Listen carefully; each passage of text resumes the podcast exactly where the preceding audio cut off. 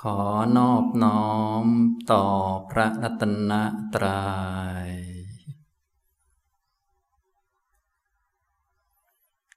กราบคุณแม่ชีนะครับ กราบคุณแม่เล็กครับ สวัสดีพี่ไก่แล้วก็ธรรมบริกรนะครับ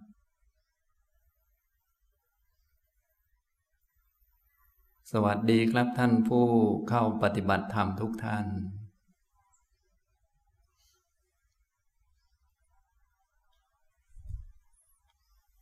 นั่งฟังธรรมก็ให้นั่งตามสบายนะครับสำหรับในช่วงต้นก่อนที่จะได้แนะนำวิธีในการปฏิบัติธรรม ก็จะได้พูดถึงความหมายของการปฏิบัติธรรม แล้วก็ความเข้าใจพื้นฐานเกี่ยวกับเรื่องปฏิบัติธรรมให้ทุกท่านได้เข้าใจก่อน เพราะว่าบางท่านอาจจะเป็นผู้ใหม่เกี่ยวกับเรื่องการปฏิบัติธรรม บางท่านก็เก่าแล้วนะก็ไม่เป็นไร มารวมๆกันผมก็จะพูดเป็นกลางๆไว้ท่านที่ เคยฟังมามากแล้ว เคยปฏิบัติมามากแล้ว ก็ไม่เป็นไรก็ฟังซ้ำเอานะจะได้เข้าใจลึกซึ้งเพิ่มขึ้น ส่วนท่านใดที่ยังไม่เข้าใจก็จะได้เข้าใจ ท่านที่ไม่เคยฟังก็จะได้ฟังอย่างนี้นะครับ ที่พวกเรามานี้ก็เรียกว่ามาปฏิบัติเป็นคอร์สนะความเป็นจริงแล้วการปฏิบัติธรรมก็คือการดำเนินตามคำสอนของพระพุทธเจ้า ก็มีหลาย ๆ ระดับด้วยกัน มีทั้งด้าน ทาน ด้านศีล ด้านภาวนา แต่มาในคอร์สเนี่ยสี่คืนห้าวันนี้ เราจะเน้นไปทางด้านภาวนา ฉะนั้นเวลาพูดถึงคำว่าปฏิบัติธรรมของพวกเราก็กระโดดข้ามมาที่ภาวนา ด้านทานนี่ก็เป็นการปฏิบัติแล้วถือว่าเป็นการปฏิบัติ หรือบางท่านแค่เข้าถึงสารณะเนี่ยก็ถือว่าปฏิบัติแล้ว ถ้าพูดโดยพื้นๆเนี่ยมีศีลห้าสมาทานสิกขาบทห้าไว้เป็นข้อฝึกหัดตัวเองนะมีพุทธคุณธรรมคุณสังฆคุณสวดอยู่ทุกวันอย่างนี้เป็นต้น ก็ถือว่าปฏิบัติอยู่อันนั้นนะให้ทานตักบาตรทำบุญรักษาศีล วันพระก็ไปรักษาอุโบสถที่วัดอย่างนี้ หรือบางท่านก็อาจจะได้นั่งสมาธิทำจิตให้สงบบ้างอะไรบ้าง อย่างนั้นก็ถือว่าเป็นการปฏิบัติเหมือนกันนะแต่ว่าในคอร์สนี้เราจะข้ามพวกนั้นมา เพราะว่าถือว่าด้านทานก็ดีศีลก็ดี ทุกท่านก็คงทำกันคุ้นเคยดีอยู่แล้วนะส่วนด้านภาวนาเนี่ยก็เป็นวัตถุประสงค์หลักของการเข้ามาเป็นคอร์สนะจะได้เข้าใจวิธีภาวนาจะได้เอาไปฝึกได้ เอาไปทำต่อได้นั่นเอง การปฏิบัติธรรมจะได้ครบถ้วนสมบูรณ์ ทั้งด้านศีล ทั้งด้าน ทาน ทั้งด้าน สมาธิทั้งด้าน วิปัสสนาจะได้สมบูรณ์นะสรุปว่าคำว่าปฏิบัติปฏิบัติ ในคอร์สสี่คืนห้าวันเนี่ยเราหมายถึงเจาะจงลงไปที่การภาวนาเรียกว่าเป็นระดับสูงหรือว่าระดับสุดท้ายของ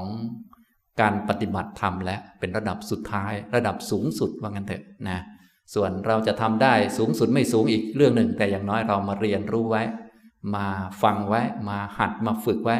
เราปฏิบัติได้เท่าไหร่ อันนั้นก็เป็นผลประโยชน์ของเราไป ส่วนหลักคำสอนว่าอย่างไร เดี๋ยวผมจะพูดให้ฟังนะครับ เมื่อได้เข้าใจเรื่องที่เราจะเจาะจงพูดในคอร์สนี้แล้ว ต่อไปก็มาดูความหมายของคำว่าปฏิบัติปฏิบัติ คำว่าปฏิบัติปฏิบัติ แปลว่าดำเนิน แปลว่าเดินทางนะแปลว่าดำเนิน แปลว่าเดินทาง อันนี้ระดับสูงเนี่ยนะเพื่อให้คำว่าเดินทางเนี่ยมันสมบูรณ์ เราก็ต้องมีเป้าหมายของการเดิน แล้วก็ต้องมีเส้นทางในการเดิน เหมือนเราจะเดินทางออกจากบ้านอย่างนี้ ถ้าไม่มีเป้าหมายว่าจะไปไหนจะเดินทางหรือขับรถไปทางไหน การออกไปจากบ้านมันก็ยังไม่สมบูรณ์ ไม่รู้จะเป็นตายร้ายดียังไง เพื่อนก็คงเป็นห่วงว่าเป็นบ้าละมั้งเนี่ยไป ยังไม่รู้เป้าหมาย ไม่รู้ถนนหนทางเลย คงจะเป็นบ้าไปแล้วคนนี้เรียกว่าสติไม่สมบูรณ์ การปฏิบัติธรรมก็ทำนองเดียวกัน เป็นการดำเนิน เป็นการเดินทาง ทีนี้เพื่อให้การเดินทางนี้สมบูรณ์เราก็ต้องเข้าใจเพิ่มมาอีกว่า จะเดินทางไปไหน ถ้าพูดถึงการปฏิบัติระดับภาวนาระดับสูงสุดแล้ว เราก็จะเดินทางไปสู่เป้าหมายหลักคือพระนิพพานนะเป้าหมายสูงสุดคือพระนิพพานนะฉะนั้นสำหรับภาวนาก็เลยเหมาะสำหรับคนที่ไม่อยากอยู่ทั้งโลกแล้ว เพราะเห็นว่าโลกมันเป็นทุกข์มันยากมันลำบากนะต้องการไปนิพพานนะต้องการไปแล้ว ส่วนพวกเราจะอยากไปไม่อยากไปอีกเรื่องหนึ่งแต่ว่า ข้อเท็จจริงหรือความเป็นจริงหรือหลักคำสอนเป็นอย่างนี้ เราก็ฟังไว้ก่อน ส่วนเราจะทำได้เมื่อไรพร้อมเมื่อไรก็ค่อยว่ากันนะความหมายของคำว่าปฏิบัติในระดับภาวนาหมายถึงเดินทาง เป้าหมายของการเดินจะเดินไปไหนก็เดินไปนิพพาน เดินไปสู่ความพ้นทุกข์ไม่ต้องมาเวียนว่ายตายเกิดอีกต่อไปไม่ต้องมาแบบนี้อีกนะเพราะเกิดมาแล้วมันก็เดินไปสู่ความแก่ เดินไปสู่ความตาย ตายแล้วก็เดินไปสู่ความเกิดใหม่ นะหลายท่านก็เดินมาสู่ความแก่แล้ว ก็ใกล้จะได้เป็นเด็กน้อยใหม่แล้ว ใกล้จะได้เกิดใหม่ ท่านไหนที่ยังใหม่อยู่ ก็ใกล้จะได้เก่า ท่านที่เก่าก็ใกล้จะได้ใหม่ก็วนกันอยู่อย่างเงี้ยอันนี้เป็นคติหรือเป็นทางเดินของสังขาร ส่วนทางภาวนานี้เป็นการเดินสวนสังขาร เดินไปนิพพาน ให้มันหมดสังขารว่ากันเถอะ นี้พูดถึงเป้าหมายของการเดินก็คือ พระนิพพาน ทีนี้ก็ต้องมีทางเดินด้วย มันถึงจะสมบูรณ์ ความหมายของการเดินก็จะได้สมบูรณ์ ทางเดินทางเดินหรือหนทางหรือมรรคตัวทางที่จะทำให้ถึงนิพพาน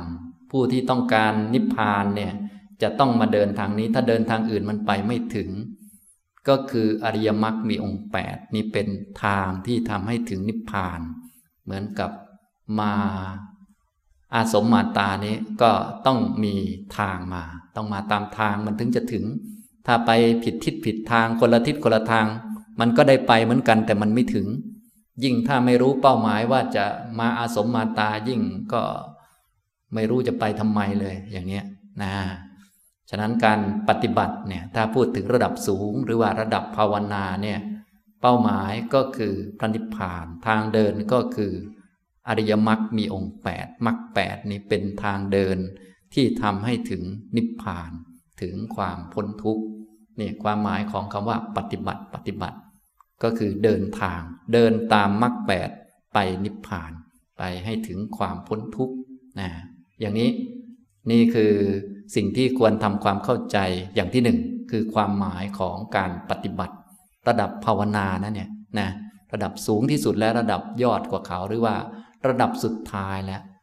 ท่านใดที่สนใจการปฏิบัติระดับภาวนาก็เลยเป็นเรื่องสุดท้ายแล้วที่จะทำถ้าทำเรื่องนี้จบแล้วก็ไม่ต้องมาทำเรื่องอื่นอีกต่อไป แต่ถ้าทำเรื่องอื่น เช่นให้ทาน รักษาศีลหรือทำเรื่องอื่นๆอยู่นะทำบำเพ็ญบารมีโน่นนี่นั่น ช่วยเหลือคนนั่นช่วยเหลือคนนี้ อันนี้มันก็ยังไม่จบเรียกว่ายังไม่ถึงที่สุดก็ต้องมาทำใหม่ ก็ให้ทานแล้วก็ไปกินผลของทาน หล่นตุ๊บมาก็มาทำใหม่นะ ทำสมาธิสงบแล้วก็ไปนั่งเสวยผลของสมาธิหล่นตุ๊บแล้วก็มาทำใหม่ก็ว่ากันไป มันไม่จบ แต่ถ้ามาเดินตามมรรคแปดมาปฏิบัติภาวนาตามคำสอนของพระพุทธเจ้านี้ ก็จะถึงนิพพานจบการเดินทางจบนะอย่างนี้การเดินทางที่เดินอย่างแท้จริงก็เลยต้องเดินตามมรรค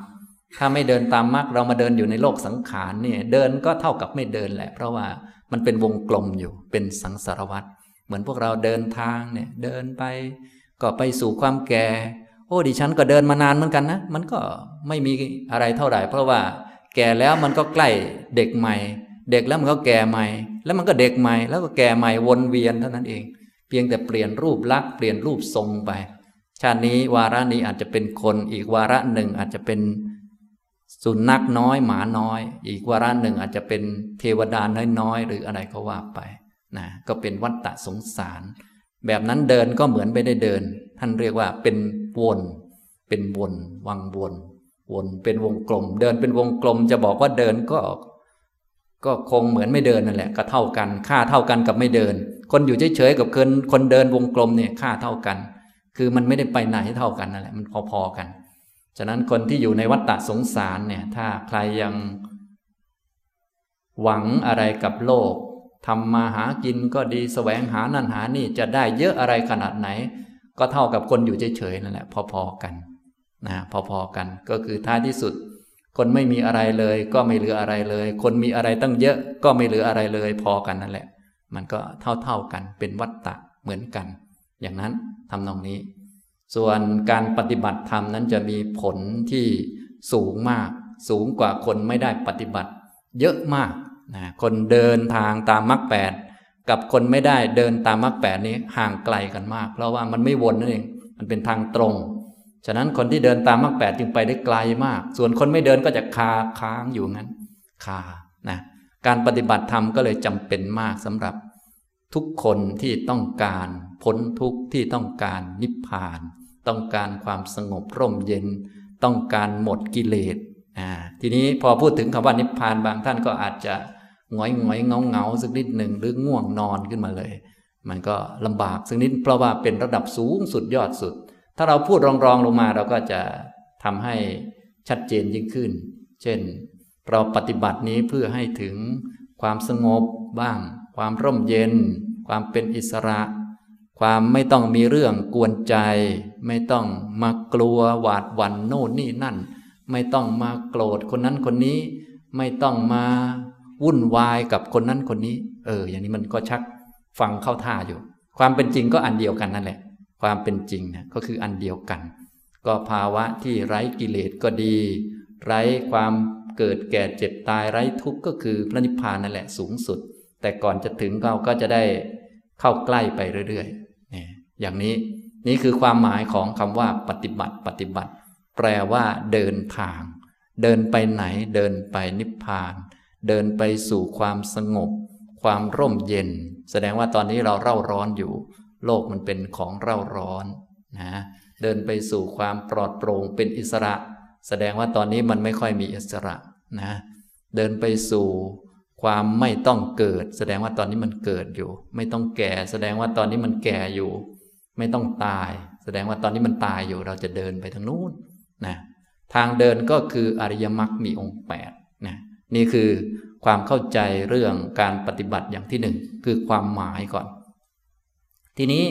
ความเข้าใจอย่างที่สองเราจะปฏิบัติที่ไหนนะบางท่านก็ว่าก็ที่อาสมมาตานี่ไงเขาจัดปฏิบัติ อันนี้ จริงๆคำว่าจัดปฏิบัติเนี่ยมันเป็นแค่คำพูด หรือว่าเป็นแค่โรงเรียนหรือเป็นแค่ที่ฝึกซ้อม ให้เราพอเข้าใจ ตัวปฏิบัติจริง ๆ มันไม่ได้อยู่ที่สถานที่ ตัวปฏิบัติจริง ๆ มันอยู่ที่จิตมรรคแปดนั้นอยู่ที่จิต การปฏิบัติระดับภาวนานี้เป็นเรื่องระดับจิต ระดับทางจิตล้วนๆเลย ไม่มีเกี่ยวกับเรื่องทางกาย เรื่องทางกายเรื่องปัจจัยนี้เป็นแค่เครื่องสนับสนุน เรื่องสถานที่เป็นแค่เครื่องสนับสนุน เช่นถ้าเราอยู่ทางโลกโลกมันก็อาจจะปฏิบัติยากสักนิดนึง แต่ไม่ใช่ปฏิบัติไม่ได้ เพราะปฏิบัตินี่มันอยู่ทั้งจิต เพียงแต่ว่ามันมีตัวที่มาขัดขวางเยอะไปหน่อย มีตัวกวนจิตเยอะไปหน่อยทำให้เสียเวลาก็อาจจะไม่ค่อยได้มีธรรมะขึ้นมานักนะเพราะแผนกแวดล้อมก็ดีอะไรก็ดี มีแต่แผนกกระตุ้นกิเลส ส่วนจะกระตุ้นธรรมะขึ้นมา ไม่ค่อยจะมี มีแต่ตัวกระตุ้นความหลง กระตุ้นความรักชัง มีแต่คนด่ากระตุ้นให้เราโกรธนะส่วนจะกระตุ้นสติปัญญาขึ้นมา กระตุ้นพุทธานุสติธรรมานุสติ หรือกระตุ้นธรรมะให้ทำงานไม่ค่อยมี แต่ถ้ามาสถานที่เงียบๆเช่นใต้ต้นไม้เนี่ยมันจะกระตุ้นพวกธรรมะให้ขึ้นมาทำงานได้ เพราะธรรมะพวกเราก็คงพอมีกันอยู่ ระดับคนที่เกิดเป็นผู้เป็นคนมีศรัทธาในคำสอนของพระพุทธเจ้านี่พูดภาษาคนที่มีมานะหน่อยก็ว่า ไม่ใช่ธรรมดานะถ้าธรรมดาเขาจะไม่สนใจ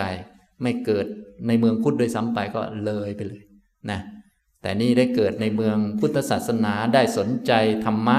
จนกระทั่งสนใจในเรื่องปฏิบัตินี่ก็แสดงว่า ระดับจิตของเขาเนี่ยไม่ธรรมดา พียงแต่ว่าถ้าไม่เข้าใจไม่ใช้เชื้อหรือว่าไม่ใช้สิ่งที่มีให้เกิดประโยชน์ หรือสถานที่ไม่อำนวย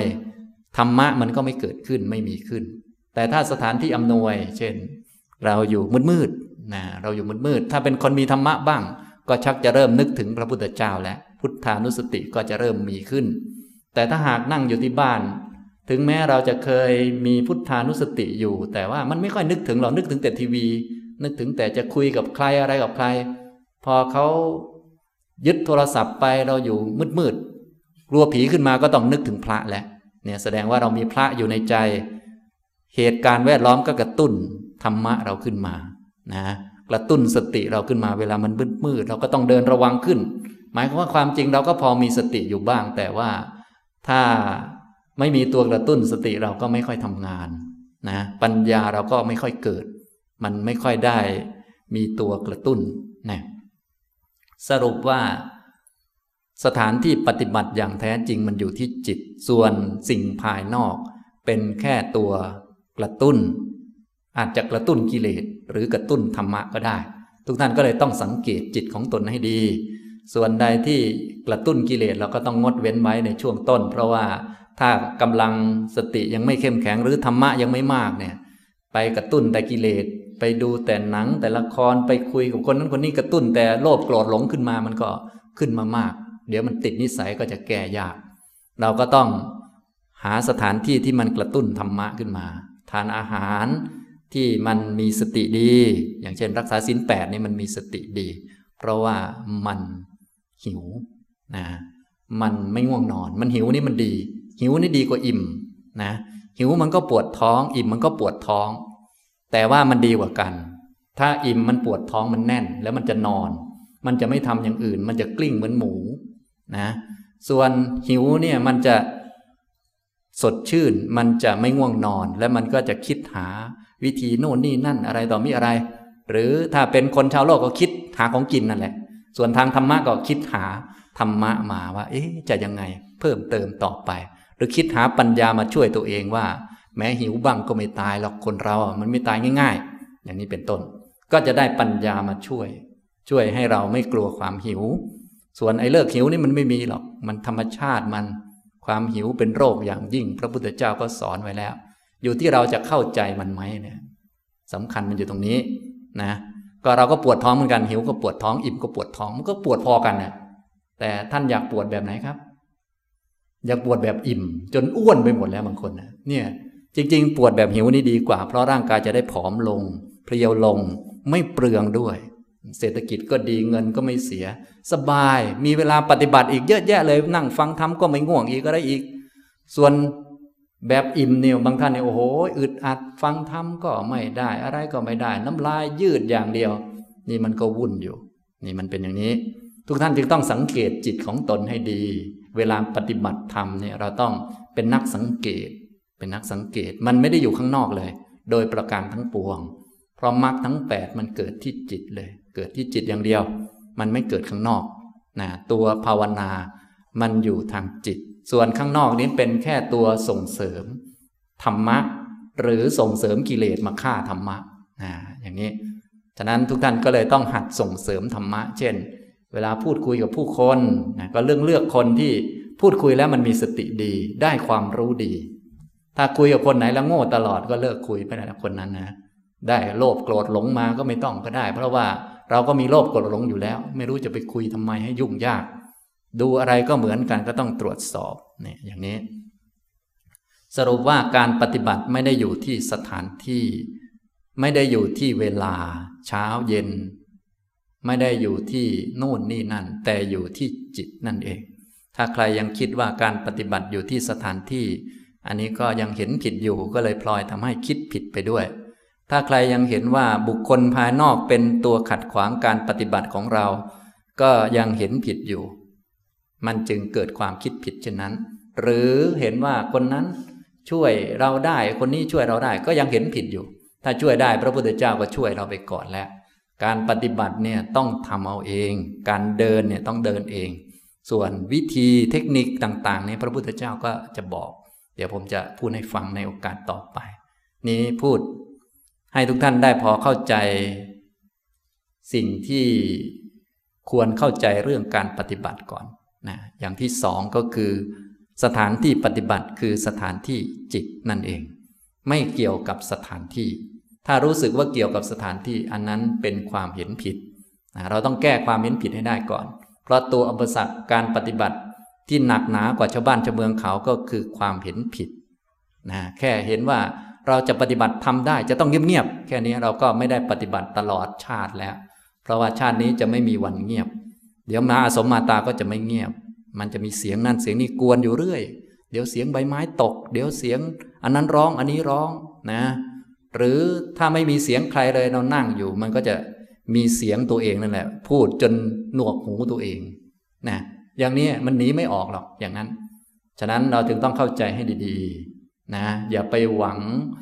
คนนั้นจะช่วยคนนี้จะช่วย หรืออย่าไปเห็นผิดว่าคนนั้นทำให้เราไม่มีเวลาปฏิบัติ การงานเยอะยุ่งทำให้เราไม่มีเวลาปฏิบัติ อันนั้นเป็นมิจฉาทิฏฐินั่นเอง ตัวที่ทำให้เราไม่มีเวลาปฏิบัติ คือตัวมิจฉาทิฏฐิ ตัวความเห็นผิดเรื่องปฏิบัตินั่นแหละนะที่ทำให้เราเสื่อมอยู่ทุกวันนี้ก็คือความเห็นผิดนั่นแหละ เราต้องเอาตัวนี้ออกให้ได้ เพราะว่าถ้าไม่เอาออกเนี่ยถ้ายังเห็นผิดเรื่องนี้อยู่ มันก็ยังคาอยู่ คาไปถึงพรุ่งนี้ คาไปถึงปีหน้า และแน่นอนต้องคาไปถึงชาติหน้าต่อต่อไป เหมือนที่มันคามาถึงพวกเราตอนนี้ถ้าเราไม่รีบแก้เนี่ยนะอุปสรรคทั้งหลาย ที่เป็นตัวขัดขวางการปฏิบัติเนี่ยอยู่ในจิตหมดเลย ไม่ได้อยู่ข้างนอก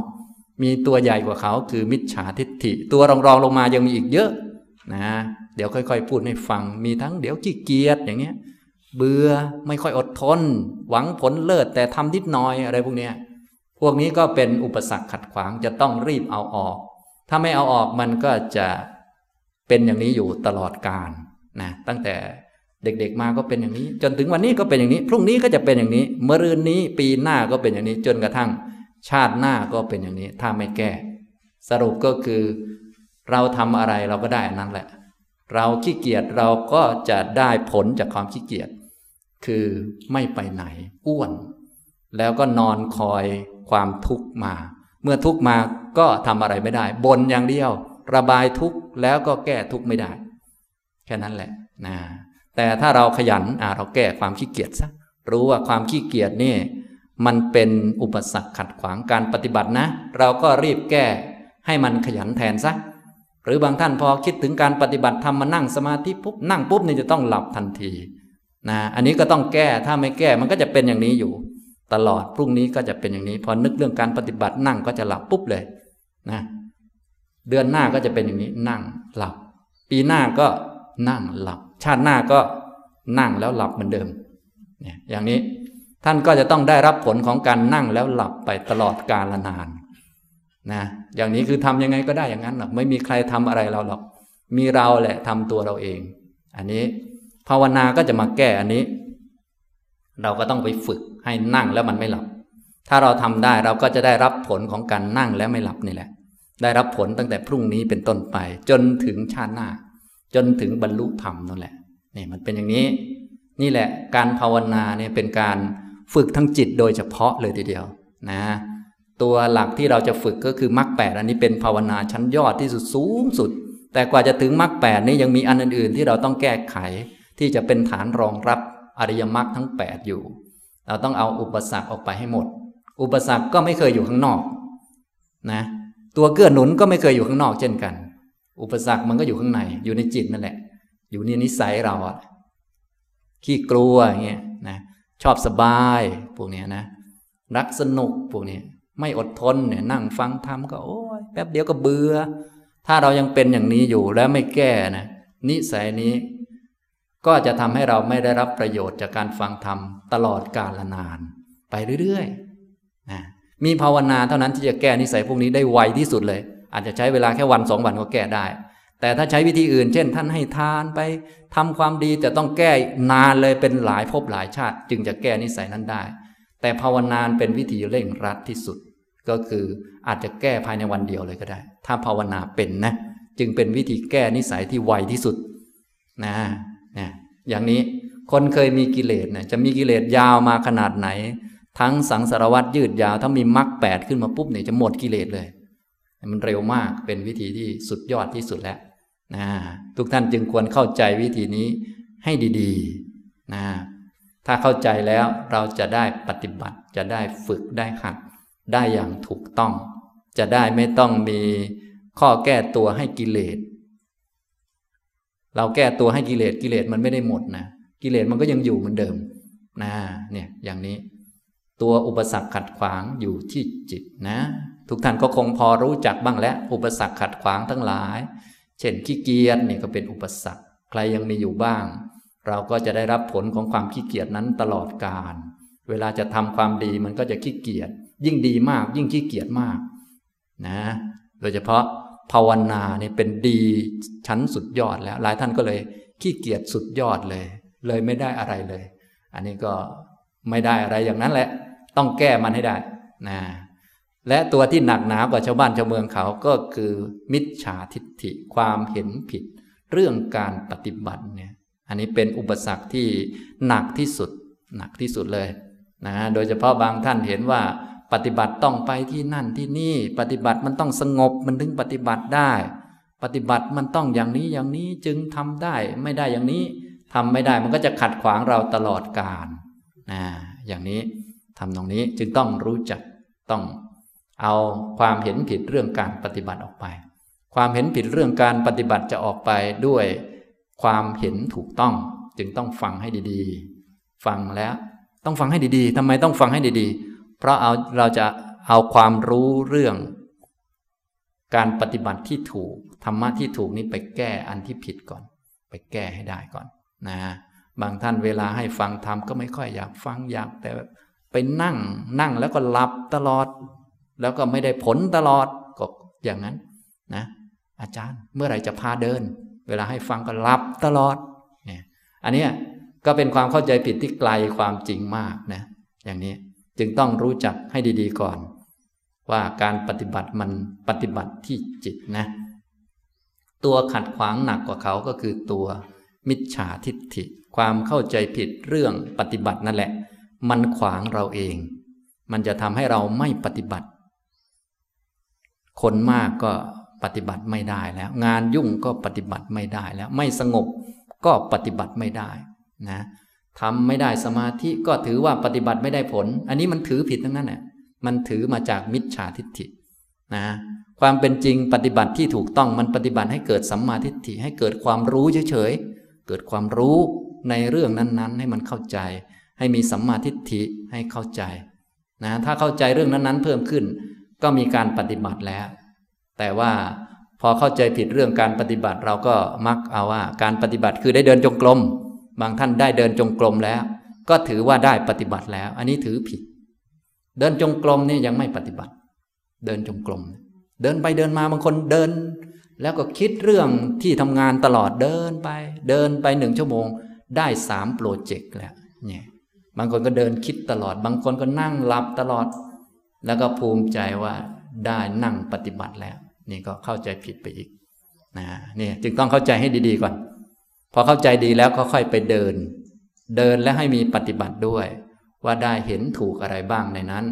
ได้อดทนอะไรบ้าง ได้แก้นิสัยอะไรของตัวเองบ้าง เบื่อแล้ว แก้ได้หรือเปล่า ไปทำตามความเบื่อไหมนะ เราเดินจงกรมไปเดินจงกรมมามันก็เบื่อ มันก็เรื่องธรรมชาติ ไอ้ความเบื่อเป็นอุปสรรคเราแก้มันไหมเราก็ต้องแก้มัน แก้ความเบื่อนั่นแหละ แก้ความเบื่อให้ได้ แก้นะมันขี้เกียจมันง่วงเงาหานอนก็แก้ไขซะหรืออย่างน้อยเบื้องต้นยังแก้ไม่ได้ ก็ต้องรู้จักว่า อุปสรรคที่แท้จริงนี้ ไม่ใช่อยู่ที่สิ่งอื่น มันก็คือที่เบื่อนี่แหละ เบื่อนี่มันเป็นอุปสรรค เบื่อปฏิบัติธรรมเนี่ยมันไม่พาใครเจริญหรอก เราก็ต้องรู้จักก่อน พอรู้จักแล้ว เดี๋ยวเดี๋ยวเราจะแก้มันทีหลัง ขี้เกียจเนี่ยมันก็เป็นอุปสรรคนะถึงเวลาเดินจงกรมแล้วง่วงตลอด อันนี้ก็เป็นอุปสรรคอยู่ เป็นนิวรณ์เป็นตัวบังเนี่ยนะเนี่ยทำนองนี้นี่ตัวปฏิบัติอย่างแท้จริง สถานที่ปฏิบัติก็คือที่จิต นักปฏิบัติก็เลยต้องดูจิตใจของตนเองเก่งๆ อย่าไปดูชาวบ้าน อย่าไปดูข้างนอกนะ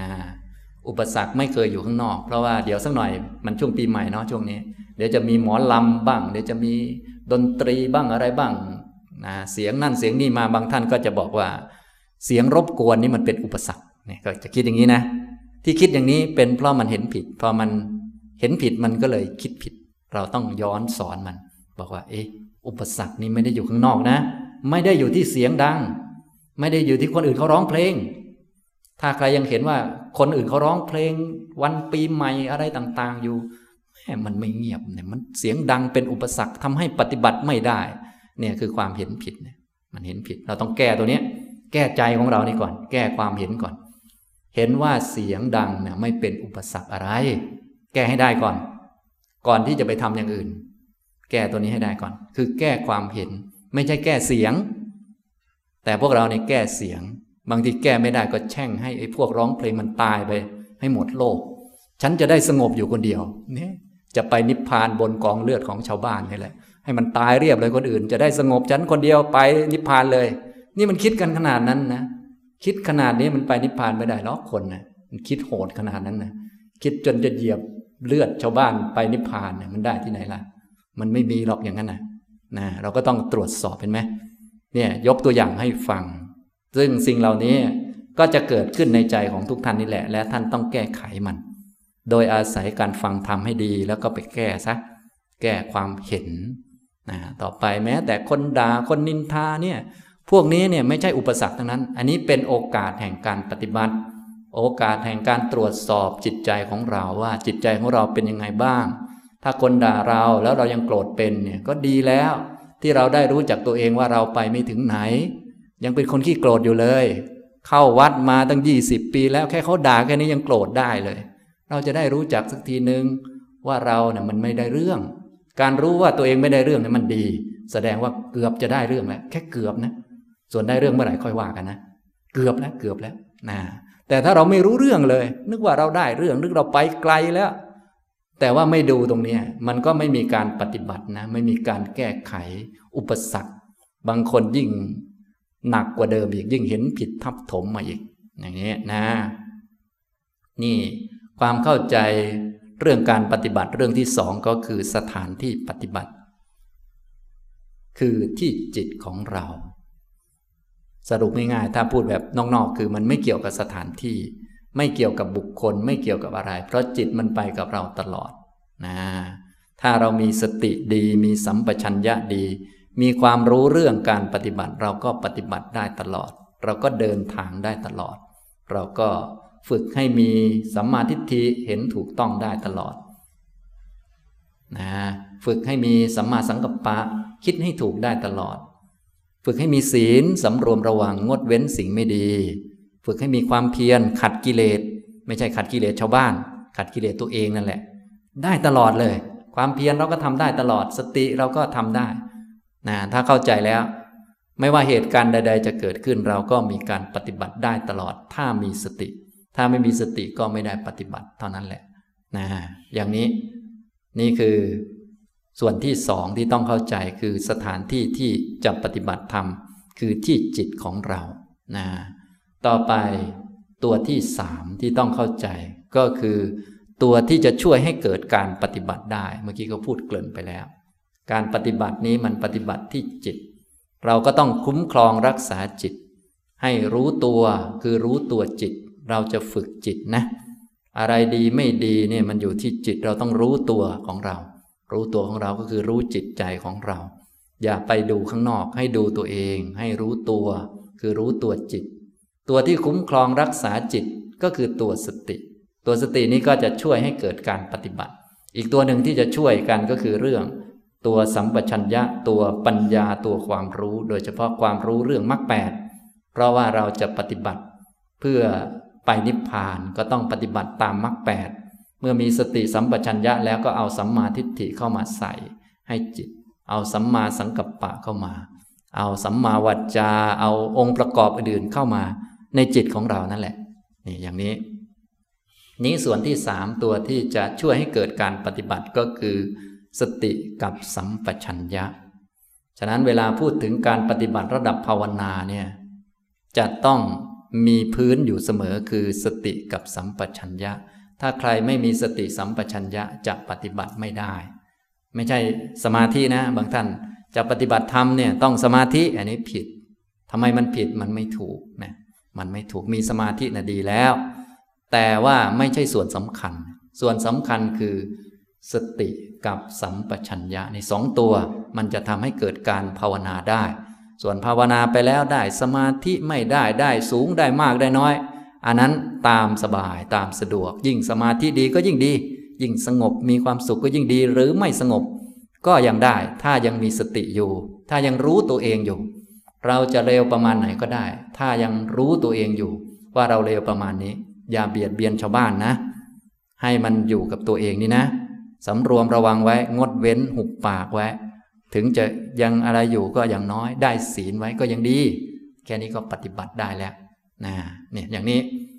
ทุกท่านจึงต้องรู้จักตัวที่จะช่วยให้เกิดการปฏิบัติตัวพื้นฐานก็คือตัวสติกับสัมปชัญญะ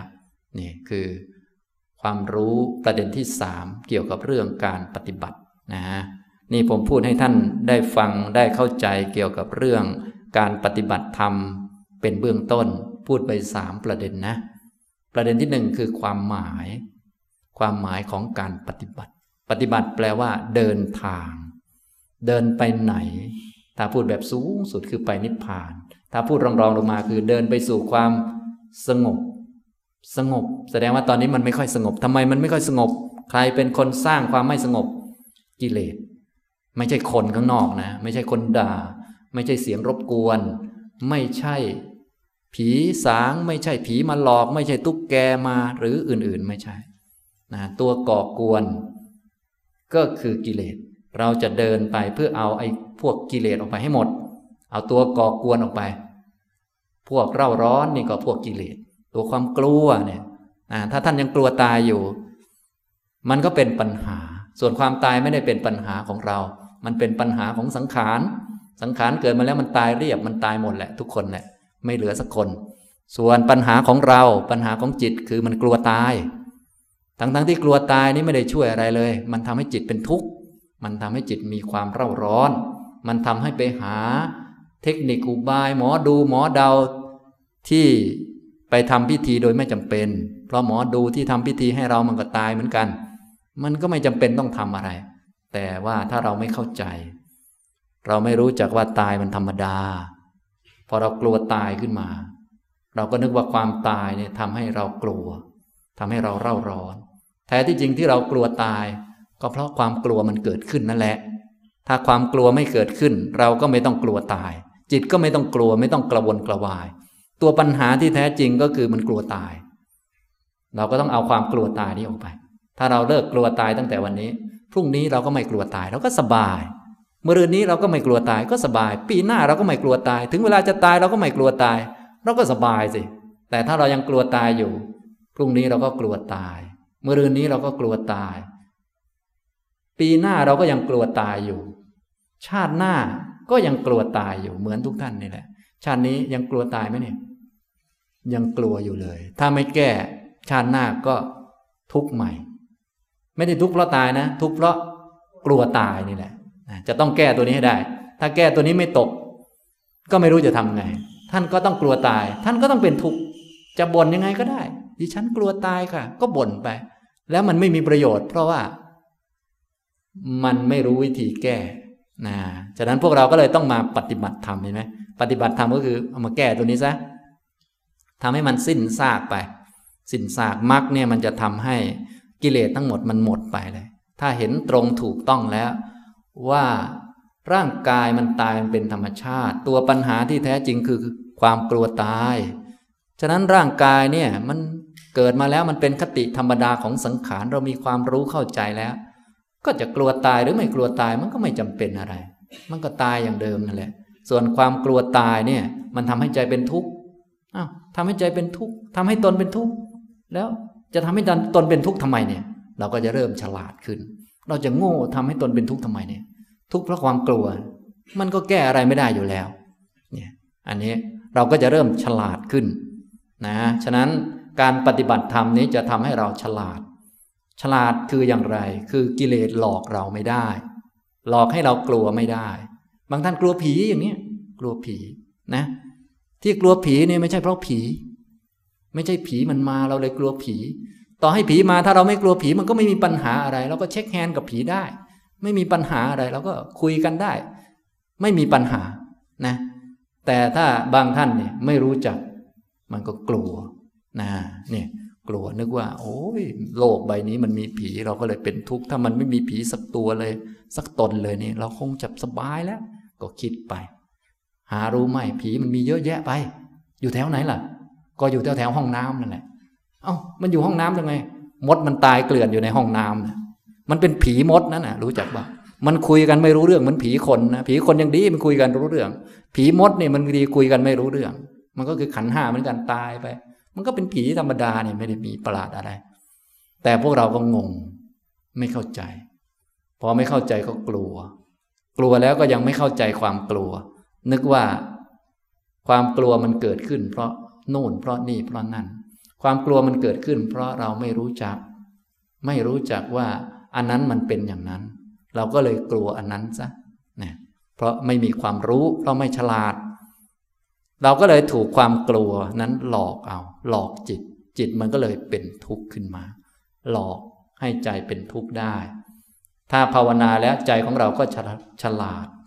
ฉลาดนะความกลัวก็จะหลอกเราไม่ได้ ผีก็จะหลอกเราไม่ได้อีกต่อไปและต่อไป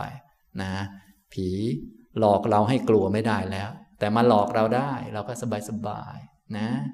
เพราะว่าผีจริงไม่มีทำไมผีจริงไม่มี เพราะมีแต่ผีหลอกหลอก ผีหลอกเราก็สบายใจทีนี้มีแต่ผีหลอกหลอกนะเราก็สบายใจเฉยไม่มีปัญหาอะไร พอผีมาเราก็อ้าว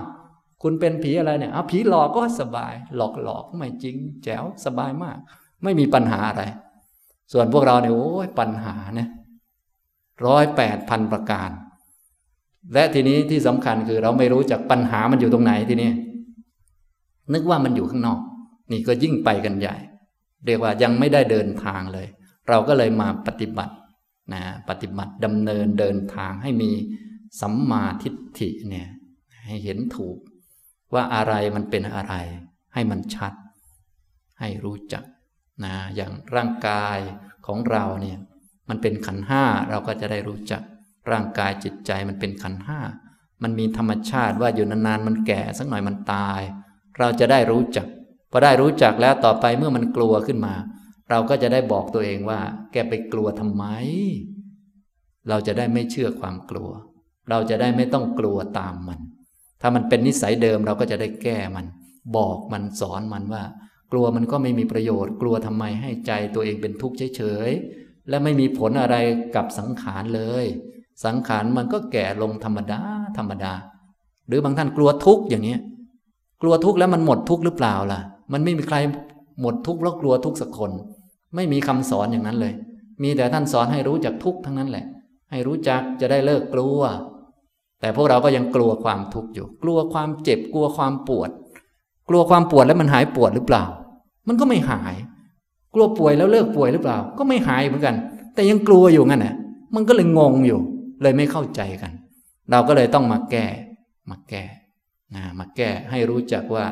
ทุกนี้มันเป็นธรรมดาของชีวิต เพราะชีวิตกับทุกมันอันเดียวกัน ไม่ต้องกลัว อย่าถูกมันหลอก ความไม่รู้เนี่ยมันจะหลอกเราได้ ส่วนความรู้เนี่ยไม่หลอกเนี่ยความรู้ ผู้รู้อย่างแท้จริงคือพระพุทธเจ้าธรรมะก็เลยเป็นความจริงที่ไม่หลอกเรา ส่วนคนอื่นนั้นหลอกเราทั้งนั้นแหละ เราไม่มีปัญญาเป็นของตนเองเนี่ยเราก็เลยต้องเอาปัญญาของพระพุทธเจ้ามาฟัง แล้วเอาไปใส่ใจ จะได้โลนหลอกน้อยลง น้อยลงไปเรื่อยๆ จนไม่ถูกหลอกอีกต่อไป ก็คนที่หลอกเราก็คือกิเลสนั่นเอง คือความไม่รู้นั่นแหละ ความไม่รู้อวิชชานั่นแหละ ตัวที่จะทำให้เราไม่ถูกหลอกก็คือตัวปัญญา ทีนี้ปัญญาของเราไม่มีเป็นของตัวเอง เลยต้องมาฟังธรรม ทุกท่านก็อย่าลืมฟังธรรมบ่อยๆนะฮะมาในคอร์สนี้ผมก็จะทำหน้าที่พูดให้ฟัง แต่ว่าเวลามีน้อยก็จะพูดพอสมควร ไม่ได้พูดเยอะนัก พูดเป็นหลักวิชาให้ท่านก็เอาไปพัฒนาเพิ่มเติม อย่าลืมฟังธรรมให้ดีๆ แล้วต้องฟังให้เข้าใจด้วยทำไมต้องฟังให้เข้าใจ เพื่อจะเอาไปแก้ความไม่เข้าใจนั่นแหละ ถ้าท่านฟังไม่เข้าใจ ความไม่เข้าใจก็จะคาอยู่อย่างนั้น แล้วก็จะเป็นอุปสรรคตลอดกาลนานนะเราต้องฟังให้มันเข้าใจให้ได้ ฟังให้เข้าใจทำไมต้องให้เข้าใจ ก็เพื่อจะไปแก้ความไม่เข้าใจนั่นแหละ ฟังให้มันเลิกสงสัยทำไมต้องฟังให้มันเลิกสงสัย ก็อุปสรรคนี่มันไม่ได้อยู่ที่อะไร อยู่ที่สงสัย สงสัยอาจารย์สุภีอุปสรรคไม่ได้อยู่ที่อาจารย์สุภีอุปสรรคอยู่ที่สงสัยนั่นแหละ ต้องฟังเรื่องอาจารย์สุภีจน ไม่สงสัยแล้ว เออ จบ จริง ๆ ถ้าไม่สงสัยตั้งแต่ต้นมันก็ไม่มีปัญหาตั้งแต่ต้นแล้ว แต่พวกเรานี่มันมีปัญหามาเยอะแยะไปหมด เราก็เลยต้องมาฟังให้เข้าใจ จะได้ไม่งงไม่สงสัย ถ้ายังงงยังสงสัยอยู่ก็ยังงงอยู่เงี้ยนะความสงสัยก็จะทำร้ายจิตใจของเราตลอด อาจารย์ไหนนะถูก อาจารย์ไหนนะดีกว่าอาจารย์ไหน อาจารย์ไหนนะ number one อาจารย์ไหน number two อาจารย์ไหน number three อาจารย์ไหนสอนแล้วปฏิบัติได้ไวที่สุดถูกที่สุด ดีที่สุดนะมันก็ยังสงสัยอยู่ ความเป็นจริงไม่ได้เกี่ยวกับอาจารย์ เกี่ยวกับมันสงสัย ถ้ามันไม่สงสัยอาจารย์เขาจะดีจะเลวก็เรื่องของเขา เราไม่สงสัยเราก็ไม่มีปัญหา ปัญหาจึงอยู่ที่ความสงสัย บางคนก็ไปฟังธรรมะก็เริ่มสงสัยโอ้ทำไมคนในอดีตทำไมเขาถึงบรรลุไวแท้บรรลุอย่างนั้นอย่างนี้ ก็มีปัญหาอีก ปัญหาเนี่ยไม่ได้อยู่ที่คนอดีต ปัญหาอยู่ที่สงสัยเขา เขาในอดีตเขาจะบรรลุไวบรรลุช้ากิเลสมากกิเลสน้อยมันเรื่องของเขา มันไม่เกี่ยวอะไรกับเรา เรื่องของเราคือ มันสงสัยเขา ไปสงสัยเขาทำไม กิเลสตัวเองทำไมไม่ดู ตัวนี้แหละ ตัวนี้นะมันปัญหามันอยู่ตรงนี้นะทุกท่านก็เลยต้องเข้าใจวิธีปฏิบัติให้ดีๆนะอย่าไปดูชาวบ้าน ให้ดูตัวเองนะอย่าไปหวังว่าชาวบ้านจะช่วยเรา สามีจะช่วยเรา คนโน้นคนนี้จะช่วยเรา ถ้าช่วยได้พระพุทธเจ้าช่วยเราไปก่อนหน้านี้แล้ว ไม่ต้องรอให้เรามานั่งตาแป๋วอยู่แถวเนี้ยนะอย่างนี้ก็ที่เราไม่ไปไหนเพราะเพราะหวังว่าใครจะช่วยนั่นแหละนะ ก็มันนั่งนั่งหลับหลับไป ตื่นขึ้นมาพระพุทธเจ้าคงจะช่วยแหละบนไปที่ ดอกบะลิเอ้ยเป๊ปซี่เอ้ยบนไปสิจะได้ไหมล่ะ มันไม่ได้ทั้งนั้นแหละนะอย่างนี้นะ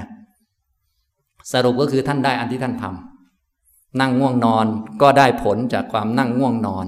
ความกลัวยังคาอยู่ขี้เกียจยังคาอยู่ก็รับผลของความกลัวไป ก็เป็นทุกข์ไป รับผลของความขี้เกียจไป อ้วนไป อะไรไปอย่างนั้นแหละนะอย่างนี้แล้วจะเอามันไว้ทำไมกิเลสทั้งหลายนะเนี่ยเราต้องเลยต้องต้องฟังให้เข้าใจ แล้วเราจะได้มาเดินทางสักทีหนึ่ง เดินทางเดินทางนี้ก็เลยเป็นมรรคแปดเดินทางเพื่อให้มันค่อยๆหมดกิเลสไป ค่อยๆหมดความตัวกวนใจเรา ไม่งั้นตัวกวนก็จะอยู่กับเรา ตัวกวนก็เช่นคำเบื่อเนี่ยเดินจงกรมไปแป๊บเดียวก็เบื่อแล้วมีแผนกกวนอีกแล้วเบื่อ ทำไมเบื่อแมงวีค่ะเอาแล้ว ปัญหามาแล้ว เบื่อแมงวีค่ะ หนีไปอีกลู่โยกลมหนึ่งเบื่ออีกแล้ว เบื่อได้แสงมาค่ะอ้าวเบื่ออีกแล้วไปอีกทีหนึ่งนู่นไปสักไกลเลย เขาขับรถบนสายผ่านฝุ่นมาแล้วโอ้เบื่อฝุ่นโอ้ตาย ตายแล้ว ตายตายตายนะปัญหาเนี่ยมันอยู่ที่ไหน อยู่ที่แมงวี อยู่ที่แสงแดด อยู่ที่ฝุ่น ก็กล่าวหลอกกล่าวผิดหมด ปัญหามันอยู่ที่เบื่อนั่นแหละ เบื่อนั่นแหละนะนะทุกท่านก็เลยต้องต้องรีบปฏิบัตินะ จะได้เอาปัญหาทั้งหลายออกไป มีภาวนาเท่านั้นที่จะเอาปัญหาออกไปได้อย่างแท้จริง ไม่อย่างนั้นมันจะไม่ออกเลยนะพวกเราต้องมาปฏิบัติ ถ้าปัญหาทุกอย่างทุกสิ่งหมดไป ก็เรียกว่านิพพานนั่นแหละ ถึงความสงบร่มเย็นเป็นสุข ไม่เร่าร้อน เพราะไอ้ตัวปัญหาคือกิเลสมันหมดแล้วนี่ ตัวเร่าร้อนมันหมดมันก็เย็นนั่นแหละนะมันก็สบาย มันก็ปลอดโปร่งอุปสรรคมันหมด เราก็ไร้อุปสรรคทั้งนั้นนะฉะนั้นถ้าทุกท่านพบเจออุปสรรคเนี่ยรีบมองเข้าไปในใจของเรา อย่ามองชาวบ้านนะข้อที่สามก็เลยบอกว่าต้องรู้ตัวเสมอนะ หมายถึงรู้จิตตัวเองเสมอ เพราะบางคนไม่รู้ตัว พอมีอุปสรรคปุ๊บมันจะมองชาวบ้าน พอมีอุปสรรคมองแมงวี แมงวีมันจะรู้ไหมว่าเรามาภาวนามันจะรู้ไหมแมงวีมากวนทำไม แมงวีมันจะอนุโมทนากับเราไหมอนุโมทนาด้วยมาภาวนา ฉันจะไม่กวนแหละ มันจะรู้เรื่องกับเราไหมล่ะ มันไม่รู้ทั้งนั้นแหละ มันเป็นสัตว์มันไม่รู้เรื่องนะส่วนเราเนี่ยมันมีโอกาสรู้เรื่อง จะต้องรีบรู้เรื่องนะนี่อย่างที่หนึ่งความหมายของ การปฏิบัติคือการเดิน เดินไปอย่างนี้นะ เดินไปจะได้สงบนะ สงบ สงบคือไม่มีตัวกวน ไม่มีตัวไม่สงบมากวน จะได้ร่มเย็น เพราะไม่มีตัวร้อนมาเผาเรา ไม่มีความกลัวมาเผา ไม่ต้องกลัวเจ็บนะทุกท่านนะ มันเจ็บอยู่แล้ว นั่งไปก็ไม่ต้องกลัวเจ็บ นั่งให้มันเจ็บนั่นแหละ จะได้เลิกกลัวสักทีหนึ่งนะ ไปนั่งกับผีให้มันเลิกกลัวผีซะ เรากลัวอะไรก็ไปแก้อันนั้นให้เรียบร้อยนะ บางท่านกลัวผีก็หาแต่เพื่อนมานอนด้วย เปิดแต่ไฟนอนอยู่ตลอดวันตลอดคืน พึ่งหลวงพ่อ ห้อยเต็มคออยู่ อย่างนี้เมื่อไหร่มันจะหายอย่างนี้นะ อย่างนี้มันไม่หาย เราต้องแก้ต้องแก้ อันไหนเป็นอุปสรรคเนี่ยให้เรารีบแก้ซะถ้ายังแก้ไม่ได้อย่างน้อยให้รู้ว่า มันอยู่ตรงไหนอุปสรรคนะมันอยู่ตรงไหน ตัวขวางนิพพานเนี่ยไม่ได้อยู่ข้างใน ไม่ได้อยู่ที่ไหนหรอกมันอยู่ในใจเราเนี่ย ตัวความอยากความยึดความถือ ตัวตนนู่นนี่นั่น อะไรต่อมีอะไรนั่นแหละมันขวางอยู่ ถ้าไม่มีพวกนี้ขวางเราก็สงบร่มเย็นเป็นอิสระนะเนี่ยเราเที่ยวไปยึดนั่น ยึดนี่ ยึดโน่น อะไรเยอะแยะไปหมดนะแต่ถ้ามามีความรู้รู้จักว่าสิ่งนั้นมันก็เป็นสิ่งนั้น เช่น หนังหน้าของเรามันก็เป็นหนังหน้า มันไม่ได้บอกว่ามันสวยมันไม่สวย ไอ้คนไปบอกก็คือกิเลสนั่นแหละ ไปบอกมันว่ามันเป็นอย่างนั้นอย่างนี้ห่วงใยกังวล ไม่อยากให้มันเหี่ยว พอตีนกาจะขึ้นสักหน่อยก็ตกใจ หนังหน้าที่มันตีนกาขึ้นมันยังไม่ตกใจเลย เราไปตกใจแทนมันทำไม นี่มันก็เริ่มจะมีปัญญาทุกท่านก็เลยต้องพากันฝึก พากันหัดนะ พากันฝึกกันหัด จะได้เดินทางไปสู่ความพ้นทุกข์คือนิพพาน ทางเดินก็คืออริยมรรคมีองค์แปดสัมมาทิฏฐินี่เป็นหัวหน้าเขาต้องเดินด้วยตัวนี้ ต้องเดินด้วยสัมมาทิฏฐิ มีอะไรเกิดขึ้นจะต้องรู้จักอันนั้นก่อน มีปัญหาเกิดขึ้นจะต้องรู้จักปัญหาก่อน ว่าปัญหาจริง ๆ มันอยู่ตรงไหน ถ้าเราไม่รู้จักเนี่ยมันก็ แก้ไม่ถูกนะ ถ้ากลัวทุกข์ขึ้นมาอะไรเป็นทุกข์ขึ้นมาก็ต้องรู้จักทุกข์ก่อน ว่า ทุกมันเป็นยังไงนะ ถ้าแบบคำสอนของพระพุทธเจ้าก็เนี่ยอุปทานขันห้าเนี่ย ชีวิตทุกท่านก็เป็นทุกข์อยู่แล้ว จึงไม่จำเป็นต้องกลัวทุกข์อะไรเลย มันก็เป็นอย่างนี้ของมันอยู่แล้ว เราก็รู้จักมัน เอาสัมมาทิฏฐิไปชำระความเห็นผิดเสีย ส่วนใดที่มันยังเห็นผิดอยู่ เราก็ค่อยๆชำระไปทีละจุดทีละจุด ก็การค่อยๆชำระทีละจุดนี่แหละเรียกว่าปฏิบัติ เรียกว่าภาวนา เรียกว่าประกอบความเพียรนนะ มันอยู่ที่ผมหรือความเห็นผิดเราเนี่ยนะ เส้นผมมันก็ไม่เห็นรู้เรื่องอะไรนี่นะ มันก็เป็นแค่ธาตุสี่เป็นแค่ปฐวีธาตุเท่านั้นทำไมจึงไปเห็นผิดว่ามันเป็นเราเป็นของเราได้ เวลาเส้นผมมันขาวขึ้นมาทำไมต้องตกใจ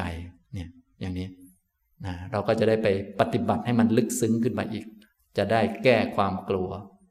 กลัวนั่นกลัวนี่ต่อไปนะ นี่นะ อย่างที่หนึ่งความหมายของปฏิบัติแปลว่าเดินทางอ่าส่วนที่สองที่พูดไปแล้วก็คือ ปฏิบัติที่ไหนสถานที่ปฏิบัติคือที่จิตปฏิบัติที่จิต อย่าไปปฏิบัติที่อื่นนะถ้าใครยังเห็นว่าปฏิบัติอยู่ที่อื่น อันนี้ก็ยังเห็นผิดอยู่ คิดผิดอยู่นะต้องแก้ความเห็นก่อน ต้องแก้ จะได้คิดให้ถูกต้อง อย่างท่าน นั่งฟังผมตอนนี้ก็เป็นการปฏิบัติอยู่ ถ้าใคร เอ๊ปฏิบัติ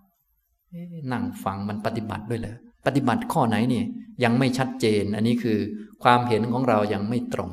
เราต้องไปชำระความเห็นของเราให้ตรงว่าโอ้ฟังธรรมนี่มันเป็นการปฏิบัตินะ ปฏิบัติข้อไหนนี่ โอ้ฟังธรรมคือเรารับข้อมูลรับสุตตะคำสอนของพระพุทธเจ้ามา เราจะได้เอาไว้ไปใส่ใจ จะได้เกิดเป็นปัญญา หรือเวลาที่เราคิดผิดอะไรต่อไม่อะไรต่างๆ จะได้เอาธรรมะไว้แก้ จะได้เอาไว้สอนจิตสอนใจตัวเอง เนี่ย เราก็เริ่มรู้แล้วว่าอ๋อฟังธรรมมันก็เป็นส่วนหนึ่งของการปฏิบัติ เพราะเหตุผลอย่างนี้นี่เอง เราก็ตอบตัวเองได้ การทำอย่างตอบตัวเองได้นี่แหละ เรียกว่า เราปฏิบัติธรรมบางคนฟังเหมือนกัน แต่ฟังเอาบุญไม่รู้ดิฉันก็ฟังไปเรื่อย เห็นเขาบอกว่าได้บุญค่ะ ดิฉันคงจะได้บุญเยอะแล้วมั้งคะ นี่ฟังมายี่สิบกว่าปีแล้วนะคะ เป็นไงบ้างกิเลสลดไหม ก็ไม่ค่อยลดเท่าไหร่นะคะ เห็นเขาบอกได้บุญเยอะนะคะ ก็เลยฟังนะคะ ฟังจนจะสิ้นบุญแหละยังไม่รู้เรื่องเลย เนี่ยคือมันไม่ชัดเจน ภาวนาเป็นเรื่องของการทำให้ชัดเจน ต้องให้ชัด ต้องให้ชัด อันที่เราทำนั่นแหละ อันที่เราทำนั่นแหละ ถ้ามันชัดก็จะเป็นภาวนา ถ้าไม่ชัดก็ไม่ใช่ นะ ต้องชัด ต้องชัดคือปัญญา เข้าใจ จะเดินจงกรมเนี่ยบางคนเดิน แต่ไม่ชัดเลย ไม่ชัดว่าเดินทำไมเดินเพื่ออะไร คนนั้นก็จะไม่หมดกิเลสเดินแทบล้มแทบตายก็ไม่หมดอ้าวทำไมมันเป็นอย่างนั้น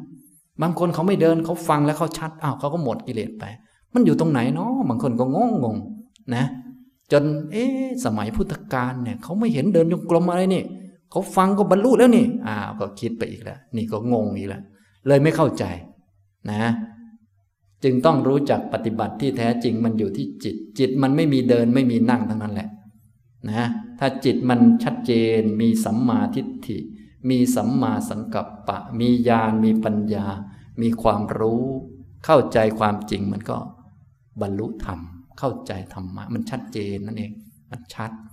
ชัดเรื่องอะไรล่ะก็ชัดอยู่สี่เรื่องหลักๆ ชัดในสัจจะสี่ชัดในเรื่องทุกข์ทุกข์ เหตุเกิดทุกข์ความดับทุกข์หนทางให้ถึงความดับทุกข์มันชัดเจน ทุกข์คืออะไรก็คือตัวเราเองนั่นแหละขันห้าเนี่ยเห็นไหมว่ามันเป็นทุกข์มันชัดไหมโหจัดจะเลยเนี่ยอย่างนี้เป็นต้น ต้องรู้จัก ถ้าไม่รู้จักยังไม่ชัดเจน เอ๊ะมันทุกข์ยังไงดิฉันไม่ค่อยเห็นนะเห็นแต่ ตัวตนวุ่งวิ่งวนอยู่นี่ก็คือ ยังไม่ได้ปฏิบัติ เราก็เลยต้องมาฝึกกันมาหัดนะตอนนี้ผมมาพูดหลักการให้ฟังก่อน ตัวสถานที่ปฏิบัติก็คือตัวจิตนั่นเอง อย่าลืมจำไว้แม่นๆ อย่าไปปฏิบัติที่อื่น ให้ปฏิบัติที่จิต เดินจงกรมเราก็จะฝึกจิต ฝึกอะไรฝึกให้มันเข้มแข็ง ฝึกให้มันไม่ถูกความเบื่อหลอก ไม่ถูกความง่วงนอนหลอก ง่วงนอนก็ง่วงได้ ก็เป็นเรื่องปกติไม่เห็นมีปัญหาอะไร ตอนที่เราไม่ได้ปฏิบัติธรรมเราก็ง่วงนอนทำไมไม่มีปัญหาอะไร เรามาปฏิบัติธรรมเราเก่งกว่าเดิม ง่วงนอนมันจะมีปัญหาอะไร มันก็ไม่น่าจะมี แต่พวกเราเนี่ยตอนอยู่ที่บ้านง่วงนอนไม่เคยมีปัญหานอนเลย พอมาปฏิบัติธรรมง่วงนอนมีปัญหาแล้ว เพราะนอนไม่ได้อ้าวแล้วทีนี้ มันเป็นลูกจงกลม เลยมีปัญหาคารากสังอยู่ ปัญหามันอยู่ที่ความเห็นของเรา เราต้องเข้าใจง่วงนอนเนี่ยมันเป็นธรรมดาของมัน มันเป็นนิสัยเก่ามัน ต้องรู้จัก ต้องเป็นอย่างนี้แหละเรา เราต้องฝึกติดต่อไป เอ๊ะง่วงนอนนี่มันยังไงเนาะโอ้ เป็นเพราะนอนมากไปฉะนั้นเราต้องนอนให้น้อยลงสักหน่อยหนึ่งเอ๊เป็นเพราะกินเยอะไปนะเราต้องกินให้น้อยลงสักหน่อยหนึ่งเป็นเพราะคุยมากไป เออมันเลยง่วงนอน เป็นเพราะเล่นไลน์มากไป เลยง่วงนอนต้องลดต้องลด คุยมากมันก็ง่วงนอน ลดลดลดลดลงมา อย่างนี้เป็นต้น เดี๋ยวมันก็หายแหละ ไม่ยาก ฟังดูยากไหมครับเนี่ยบางท่านมีแต่อันยากๆเลยนั้นเลยนะก็พวกเราเนี่ย กินก็มาก แต่อยากจะเลิกง่วงนอน พูดคุยก็มาก แต่อยากจะเลิกง่วงนอน มันมีแต่เอาความอยากมาพูด มันไม่เอาความเป็นจริงมาพูดเนี่ยพวกนี้นะเราก็เลยต้องฟังให้ดีก่อน พอฟังแล้วต่อไป เราก็จะได้ไม่มีข้อแก้ตัวให้กิเลสเพราะแก้ตัวให้กิเลสมันก็กิเลสเหมือนเดิมแหละ ไม่จำเป็นต้องแก้ตัวอะไร เรามีกิเลสเรายอมรับซะ เสร็จแล้วจะแก้เมื่อไหร่ก็แก้ซะ ถ้าไม่แก้เราก็รับผลของกิเลสไปนะ กินเยอะก็อ้วนนะ เชื่อหรือเปล่า เราก็รับผลของอ้วนไปนะ นะ ถ้ายังกลัวอยู่เราก็ต้องทุกข์กับมันไปนะ ถ้ายังกลัวตาย เราก็ต้องทุกข์อย่างนี้ไปเรื่อยๆนะ ถ้ากลัวเจ็บเราก็ต้องทุกข์อยู่เรื่อยๆ เพราะเราต้องเจ็บอยู่เรื่อยๆ ถ้ากลัวเจ็บป่วยเราก็ต้องทุกข์อยู่เรื่อยๆ เพราะเราต้องเจ็บป่วยอยู่เรื่อยๆ และเมื่อไหร่จะเลิก จะเลิกกลัวตาย เมื่อไหร่จะเลิกกลัวเจ็บ เมื่อไหร่จะเลิกกลัวโดนด่า เมื่อไหร่จะเลิกกลัวนินทา เมื่อไหร่จะเลิกกลัวพลัดพรากสักทีนะ อย่างเนี้ยถ้าไม่งั้นเราเราก็จะเป็นอย่างเงี้ย เราก็จะต้องทุกข์แน่นอนเลย เราก็ต้องถามตัวเองสิทีนี้ก็ถามตัวเองก็คือถามจิตตัวเองนั่นแหละให้มันมีปัญญาให้มันรู้จัก จะได้แก้ไข นี่แหละคือที่ที่เราจะปฏิบัติ คือที่จิตนะที่จิต ปฏิบัติให้มันมีมรรคแปดอยู่ในจิตของเรา ทีนี้ตัวที่จะช่วยให้เกิดการปฏิบัติขึ้น ก็คือสติสัมปชัญญะ ตัวสติเป็นตัวคุ้มครองป้องกัน รักษาจิต ทุกท่านจึงต้องไม่ประมาทอย่าปล่อย อย่าปล่อยจิตให้มันเที่ยวลอยไปนู่นนี่นั่น ต้องมีสติอยู่เสมอ สติมันเกิดกับจิต ถ้ามีสติดี มีสัมปชัญญะดี มันก็จะรู้ตัว รู้ตัวไหนก็คือรู้ตัวจิตนั่นแหละ มันตื่นขึ้นมาก็รู้ว่าจิตมันตื่นขึ้นมาแล้วนะ นะนี่ร่างกายมันเดิน จิตมันรับรู้ร่างกายอยู่ ก็รู้อยู่นะ จิตก็รับรู้อยู่นะ มันโกรธก็รับรู้อยู่นะ มันโกรธแล้วมันดีไหม มันมีความสุขความทุกข์ยังไง ดูมัน ให้มันรู้ตัวไว้นะอย่าลืมอย่าหลงไป นะ อย่าถูกหลอกนี่ให้เรามีสติสัมปชัญญะให้ดี พอมีสติสัมปชัญญะแล้วต่อไปเราก็มาฟังเรื่องสัมมาทิฏฐิไปฝึก ไปฝึกให้มีมรรคนะอย่างนี้ทำตรงนี้ ฉะนั้นในการเข้ามาในคอร์สปฏิบัติธรรมโดยมาก ครูบาอาจารย์ก็จะแนะนำให้ฝึกสติก่อน พอฝึกสติแล้วก็ฝึกสัมปชัญญะ พอมีสติสัมปชัญญะแล้วเราก็จะได้ฝึกมรรคต่อไป ฝึกให้มีความเห็นถูกต้องนะ เห็นอะไรถูกต้องก็เห็นรูป เห็นนามเห็นว่ามันไม่เที่ยง เป็นทุกข์ไม่ใช่ตัวตน เห็นปัญหาว่ามันมาจากกิเลสนะ อย่างเงี้ยนะ ค่อยๆ ถูกไปเรื่อยๆเนี่ยมันเป็นอย่างนี้นะฮะทุกท่านจึงต้องใช้ชีวิตอย่างมีสติสัมปชัญญะ เดี๋ยวในคอร์สนี้ผมก็จะแนะนำวิธีฝึกสติสัมปชัญญะเช่นเดียวกัน ก็ให้เข้าใจว่าการฝึกสติสัมปชัญญะนั้นเป็นพื้นฐานเบื้องต้น ถ้าขาดสติก็ไม่ได้ปฏิบัติเลยนะ จะต้องมีสตินั่นแหละ แต่มีสติแล้วไม่ใช่จะปฏิบัติมรรคได้ ต้องมีสติมันเป็นฐานอยู่ พอมีสติสัมปชัญญะแล้วก็ต้องรู้เรื่องมรรคเนี่ยว่ามรรคเนี่ยเขาเดินยังไง เขาเดินด้วยความเห็นถูกต้อง ก็มีสติสัมปชัญญะแล้วก็ต้องไปเห็นให้มันถูก เห็นถูกนี่มันเห็นอะไร มันเห็นรูปเห็นนาม รูปมันคืออะไร มันคือธาตุสี่ดินน้ำไฟลมเนี่ยก็ไปเห็นมัน มันจะได้ถูก พอถูกมันก็เป็นสัมมาทิฏฐิ จะได้คิดถูกพูดถูกทำถูกนะ นี้เป็นกระบวนการปฏิบัติในจิตของเรานั่นแหละ ถ้าเห็นถูกก็จะคิดถูก เห็นถูกคิดถูกก็จะพูดถูกทุกอย่างมันก็ถูกไป ที่เรายังผิดผิดอยู่จนเป็นทุกทุกวันนี้ก็เพราะยังเห็นผิดอยู่ พอเห็นผิดมันก็คิดผิดพูดผิดต่างๆนะโดยเฉพาะเริ่มต้นก็เห็นว่าเป็นตัวเราของเราเห็นว่าปัญหาอยู่ข้างนอกนี่มันผิดทั้งนั้นเลยเนี่ยมันผิดนะผิดผิดไปไกล จนกระทั่งผู้ปฏิบัติบางทีก็เห็นว่าปฏิบัติก็คือเดินจงกรม ถ้าได้เดินจงกรม ถือว่าปฏิบัติ ส่วนมีสติไม่มีสติไม่รู้เลย อันนี้ก็พีดไปอีก บางท่านก็อะปฏิบัติคือนั่งสมาธินั่งไปก็ง่วงไป ไม่แก้ไขอะไรแล้ว ได้ภูมิใจแล้ว ถือว่าได้นั่งนั่งครบ ครึ่งชั่วโมงก็โอแล้วโอแล้วได้นั่งนะความดีไม่เคยเกินครึ่งชั่วโมง ครึ่งชั่วโมงปุ๊บเลิกทันที กลัวมันจะไม่เลิกตั้งนาฬิกาไว้ ครบครึ่งชั่วโมงเสียงมันจะดัง ดังปุ๊บลุกเลยนะก็ภูมิใจว่าเราได้นั่งสมาธิ ครึ่งชั่วโมงเรียบร้อยแล้ว แต่ความเป็นจริงมีสติอยู่ห้านาที นอกนั้นหลับหมดยี่สิบห้านาทียังมาภูมิใจลมๆแรงๆอยู่ มันจะเหลืออะไรอย่างเนี้ยต่อไปก็หลับเอาเลยสินอนเอาเลย ไม่ต้องนั่งหรอกอย่างเนี้ยเนี่ยเห็นไหมเราต้องเข้าใจเนี่ยนะเนี่ย นี่คือตัวที่จะช่วยให้เกิดการปฏิบัติคือสติสัมปชัญญะนะครับ ฉะนั้นตอนนี้พูดตอนเริ่มต้น ทุกท่านก็จะมาสู่ข้อสรุปว่า เบื้องต้นสำหรับงานภาวนาก็คือเราจะต้องฝึกให้มีสติสัมปชัญญะอยู่เสมอ วิธีฝึกสติสัมปชัญญะมีเยอะแยะมากมาย ฝึกวิธีไหนก็ได้ ขอให้ท่านมีสติก็แล้วกัน มีสติคือมันรู้ตัวเอง รู้ตัวเองนะ ตัวเองดีไม่ดีสงบไม่สงบคิดมากคิดน้อย รู้ตัวอยู่ไหมถามตัวเอง รู้ตัวอยู่ไหมรู้ตัวเองไหมว่าตัวเองเป็นใครอะไรอย่างไร อะไรเหมาะไม่เหมาะรู้ไหมถามตัวเองบ่อยๆ นั่นแหละ ใช้วิธีไหนก็ได้ มีวิธีเยอะแยะเลย ซึ่งมาในคอร์สนี้ผมก็จะมีวิธีให้เหมือนกันเป็นวิธีง่ายๆนะส่วนท่านใดที่เคยฝึกปฏิบัติ วิธีอื่นๆแล้วท่านได้สติดี ได้สัมปชัญญะดีท่านก็ ใช้วิธีนั้นๆ ตามสะดวกไม่มีปัญหาอะไรนะวิธีเทคนิคนี้ก็ไม่จำกัด ที่ต้องมีคือมีสติไว้สติ ถ้ามีสติ จิตมันก็จะอยู่กับตัวมันรู้ตัว รู้ตัวจิตนั่นแหละ จิตมันไม่ไปไหน หรือมันไปเราก็รู้ว่ามันไป แล้วก็รู้ความเหมาะสมว่ามันไม่ควรจะไป มันควรจะอยู่ที่นี่นะเพราะถ้าไปแล้วมันจะเกิดกิเลสเนี่ยหรือมีกิเลสก็ยังรู้ว่า เอ๊อย่าไปทำตามกิเลสนะ กิเลสมันเป็นแค่นิสัยเก่านะกิเลสที่เกิดจากนิสัยเก่ามันคุมไม่อยู่ แต่อย่าไปมีเจตนานะ อย่าไปมีจงใจจะทำไม่ดีกับใครนะ ส่วนโดนด่าแล้วจะโกรธบ้างอะไรบ้าง อันนี้ก็เรื่องธรรมดาจะแช่งหรือว่าจะรู้สึกว่าไอ้หมอนี่ไม่ชอบขี้หน้ามัน เห็นหน้าปุ๊บแล้วอยากเตะก้านคอมันเลย อันนั้นก็ปล่อยให้เป็นนิสัยเก่าไป อย่าให้มันเป็นเจตนา ก็ต้องมีสติดูตัวเอง ถ้า มันมีเจตนาอันนี้ต้องเปลี่ยนเปลี่ยนเจตนา ส่วนอันไม่มีเจตนามันเปลี่ยนไม่ได้ มันเป็นนิสัย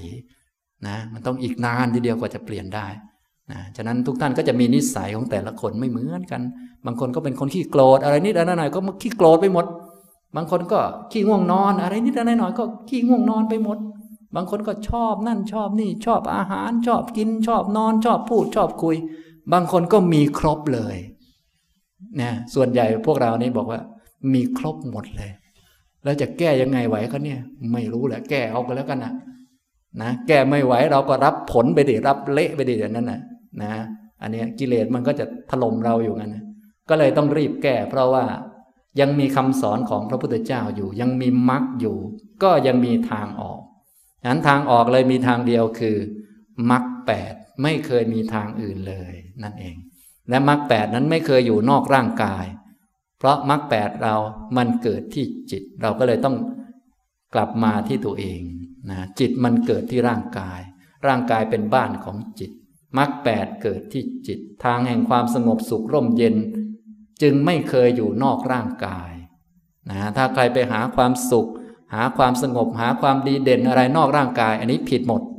ผิดไม่มีวันจะเจอเลยทำไมไม่มีวันเจอ เพราะมันไม่มีนะ ความสงบร่มเย็นความดีงามที่แท้จริง มันอยู่ที่จิตและจิตมันเกิดที่กาย ฉะนั้นจะไม่มีวันเกินร่างกายนี้ไป ทุกท่านก็เลย ต้องมีสติเอาจิตกลับมาที่ตัวเองเสมอ แล้วมาสำรวจตรวจสอบดูนะ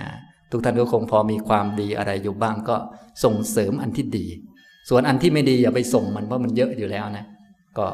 เดี๋ยวเดี๋ยวเตรียมส่งเสริมอันที่ดีขึ้นมา แล้วเอาอันดีๆนี่ไปเอาอันไม่ดี แกะมันออกซะนะอย่างนี้ ส่วน